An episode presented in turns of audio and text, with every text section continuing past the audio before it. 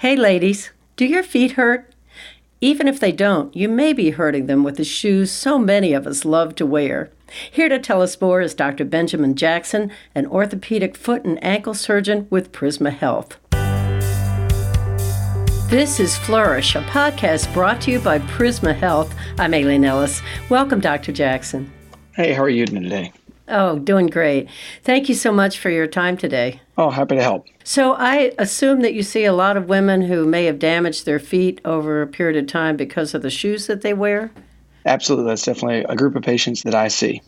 And let's begin with the kinds of things that perhaps do the most damage. Can high heels or pointed shoes do a lot of damage to your feet? Well, I think damage is is a relative thing, and so I think there are definitely certain conditions that are exacerbated by high heels. Some people have pain in the ball of their foot. The fancy doctor word for that is called metatarsalgia. Yes, I had to go to medical school just to learn how to pronounce that, but that's a condition where you have pain in the ball of your foot, and obviously when you're wearing anything like a high heel, that can cause more of that, and so that's something that can definitely be exacerbated with high heel wear. And what about pointed toes? Those can definitely exacerbate conditions like a bunion, which is the curvature of the big toe. We have a curvature of the small toe that's called a bunionette. And so both those can help contribute to those conditions and kind of exacerbate them some. So, if you wanted to take a different shoe approach and say wear a platform shoe, are those a better option for a lot of women than high heels? For certain conditions, yes, absolutely. So I think there are certain conditions, particularly things like stress fractures, even that a platform high heel is better for. What they're really better for is actually Achilles tendon problems. So the Achilles tendon, as you probably know well, is the main kind of tendon, the largest tendon in your body, and it connects the calf muscle into the heel. Often folks have Achilles tendon problems. Believe it or not, wearing a platform high heel actually helps make that better, believe it or not, because it elevates that heel and takes some of the stress off the Achilles tendon. So this can be helpful, particularly for that condition. So, what about if I just toned down the amount of time I wore high heels? Would that make a big difference? How much time could I wear them without doing damage? Again, I, I, think it depends on the condition you have. So uh, a lot of that is uh, kind of what we call activity as tolerated. So as long as it's not hurting you, generally it's not kind of doing damage.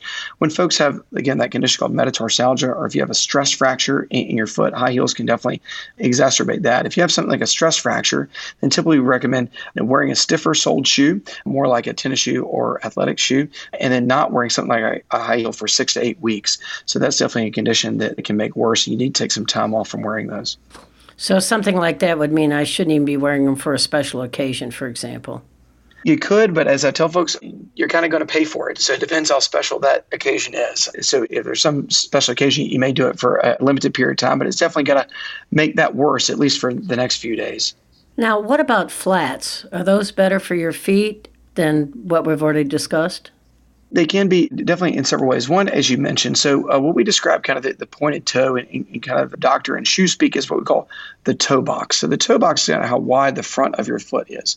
The wider the front of the foot is, it helps make some conditions have less pain associated with them. A few of those conditions would be like a bunion or a bunionette. Uh, another condition is fairly common is called a Morton's neuroma, and that's where you have some inflammation of a nerve in the front of the foot that's exacerbated by the foot being squeezed tightly. So often folks that wear narrower toe box shoes, that makes that condition worse. When they wear a flat or a wider toe box shoe or even go barefoot, it helps make that condition better. And what about flip flops? Flip flops, you know, in general, I, I, don't have a problem with those shoes. They are not great for stress fractures, though. So if you have a stress fracture, you really want something with more of a rigid sole to it. And so I think that that's one particular condition that can be made worse. Now, the other thing, just not regarding the foot, but the ankle, obviously, there's less support in the ankle with a flip flop or a shoe like that. And so that's something that you want to consider when choosing that shoe. But in general, a flip flop is okay. There's some support to it, but not much support at the ankle, but it does have a wider toe box area. And how about going barefoot? I know, for example, people with plantar fasciitis, going barefoot is not a particularly good idea. Yeah, so I think it kind of depends on the timing of it. So the reason why people kind of perceive plantar fasciitis is difficult is because with that particular condition, typically what folks come and they tell me as far as the normal history of that is they have pain with the first step in the morning. And so that pain is very exquisite. Many folks describe it as a hot poker sticking them at the bottom of their heel, which just sounds uncomfortable. And so often that condition is worse with the first step of the morning when people are typically barefoot. Often they kind of walk it off, as they say. And typically after 10 or 15 steps, it starts to get better and better. And as long as you stay up on your feet, you're okay. So that's why people kind of perceive that as being more of a barefoot condition, although it's not necessarily exacerbated by having a barefoot. It's just when generally people experience most of that pain. And so that's why they kind of associate it with going barefoot. And can going barefoot cause problems? It can. And so I think that there's certain conditions that, that can definitely make worse. So again, we talk about stress fractures of the foot. There is more stress across the foot when you're going barefoot. You know, for a while, maybe a decade or so, there was that kind of craze of barefoot running. We saw a really a significant increase in stress fractures of the front of the foot with the barefoot running because there's definitely more stress associated with that. The shoe takes a lot of the stress off of the foot, provides cushion and support to it. And so, particularly for something like a stress fracture, going barefoot can exacerbate that particular problem. Well, that certainly leads me into a question that is really worth pursuing when you're going to be exercising and running. How should you pick the right athletic shoe? That's a great question and something I get very commonly. So I think a few rules of thumb is one, you want to find a good fitting shoe. I think that is one of the most important things. So because shoes that are too small, um, from from a length standpoint, can cause issues with your toenails, can even cause bruising of your toenails, or even extreme situations can cause you to lose your toenails. So you don't want that. You want the appropriate width of a shoe too, and that's something that people often overlook. So I would say that from a high fashion standpoint, the pointed toe shoes are much more high fashion but are obviously significantly less functional.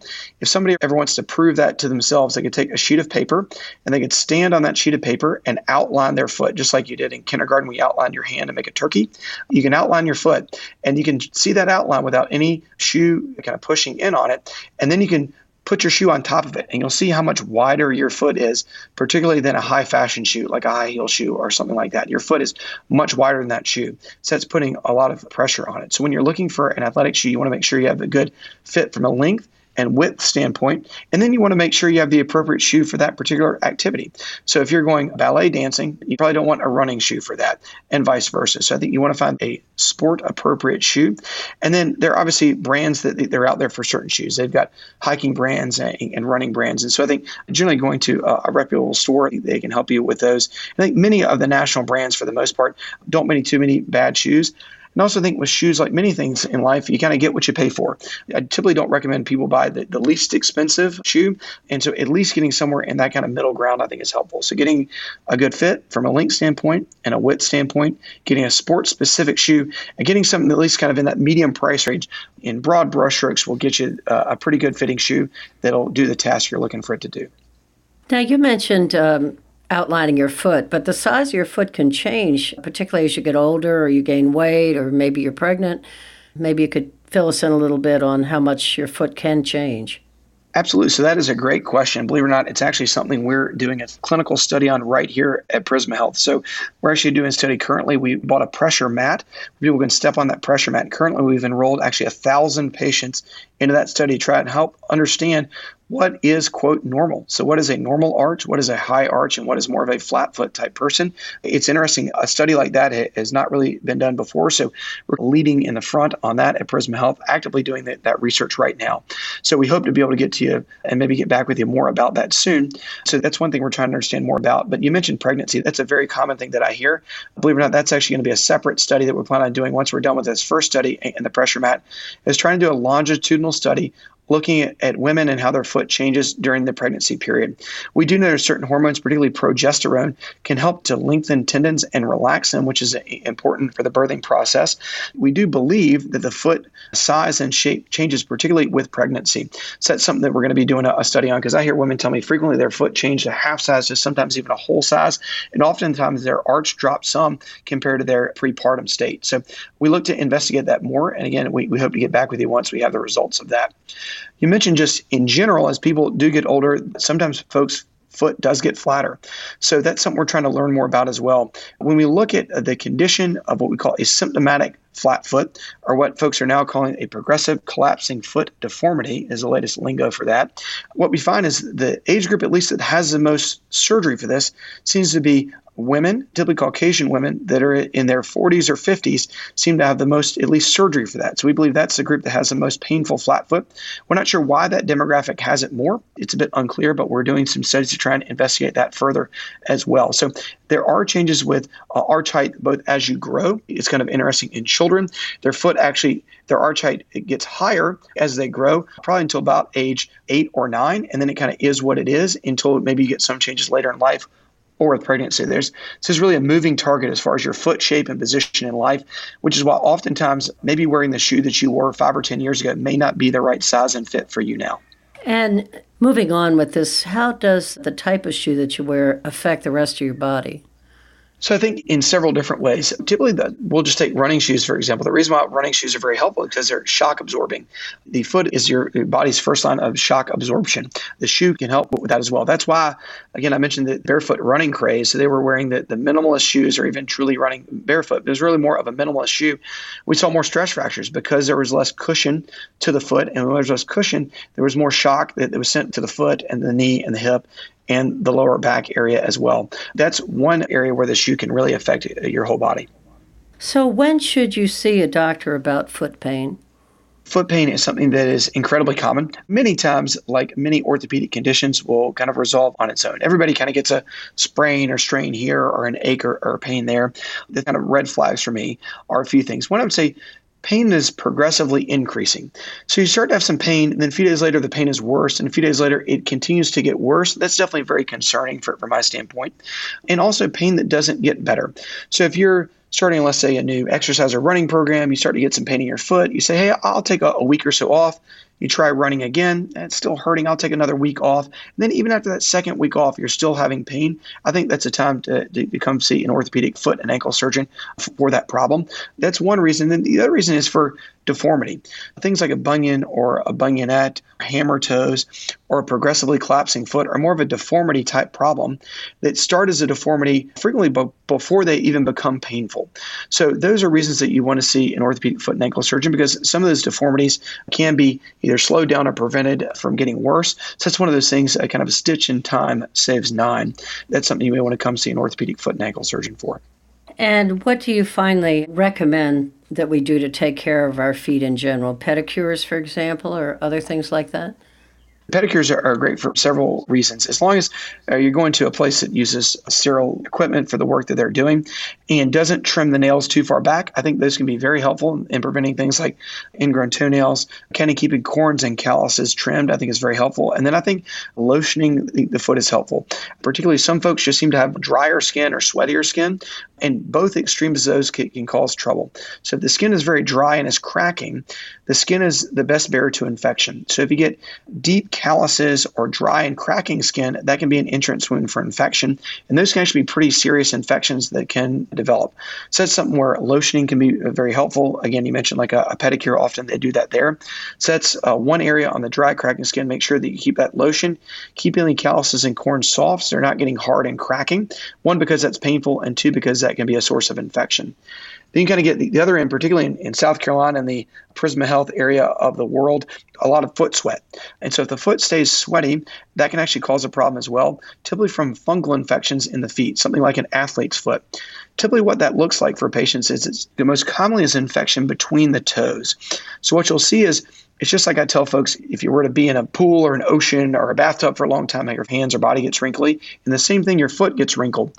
When it gets wrinkled like that, the skin becomes very soft and can crack. And it can also be a source of infection because, again, that cracking, that barrier of the skin to infection, and that cracking can lead to, to infection. Where that most commonly starts is kind of in between the toes. So making sure you keep the area in between your toes dry, particularly for folks that, that are sweaters, as I like to say, uh, folks that sweat a lot, uh, not something you wear in the winter, but a sweater person. Typically, drying in between the toes is helpful. Changing your socks one to two times a day can be helpful, particularly if you're working outside, like in landscaping or something like that, or drying off in between the toes after you shower. So that can be really helpful. I particularly counsel my diabetic patients on that because they're a little bit higher risk for getting these fungal infections in between the toes. So literally taking the towel and drying off in between your toes, almost flossing in between the toes, is particularly helpful for preventing that type of infection if you're more of a sweating type of a person. Is there anything else you'd like to add? The area that we haven't really touched on too much is a concept of, of an ingrown toenail. So toenails can cause problems. So I think the, the single biggest thing that I would mention about toenails is not cutting them too short, particularly around the corners of the toenails. So an ingrown toenail is when literally the edge of the nail, tiplets of your big toe, truly grows into the skin. And when it goes into the skin, as we mentioned with several other conditions, it causes cracking in the skin, and that can lead to infection getting in. So that's what ingrown toenail is. It's an infection because the toenail is literally growing into the skin, hence the kind of common sense name there. The best way people can prevent that is not cutting the nail short enough that it can grow into the skin. So as long as you leave your nail longer than that area where you look at your nail and there's color to it, and then at the end of your nail it turns white, as long as you leave some of that white area where it's gone beyond where the skin attaches, you will never get an ingrown toenail. And so I think that's one of the easy things that folks can do to help prevent ingrown toenails is not cutting those particularly edges of the big toe too short. That doesn't allow it to grow in and really helps prevent a lot of problems down the road. Well, thank you so much for all this uh, really great information. I know that we rely on our feet and sometimes we take them for granted, so I really appreciate you talking to me. Oh, well, happy to help. Dr. Benjamin Jackson is an orthopedic foot and ankle surgeon with Prisma Health. For more information and other podcasts like this one, head on over to prismahealth.org forward slash podcast. This has been Flourish, a podcast brought to you by Prisma Health. I'm Aileen Ellis. Stay well.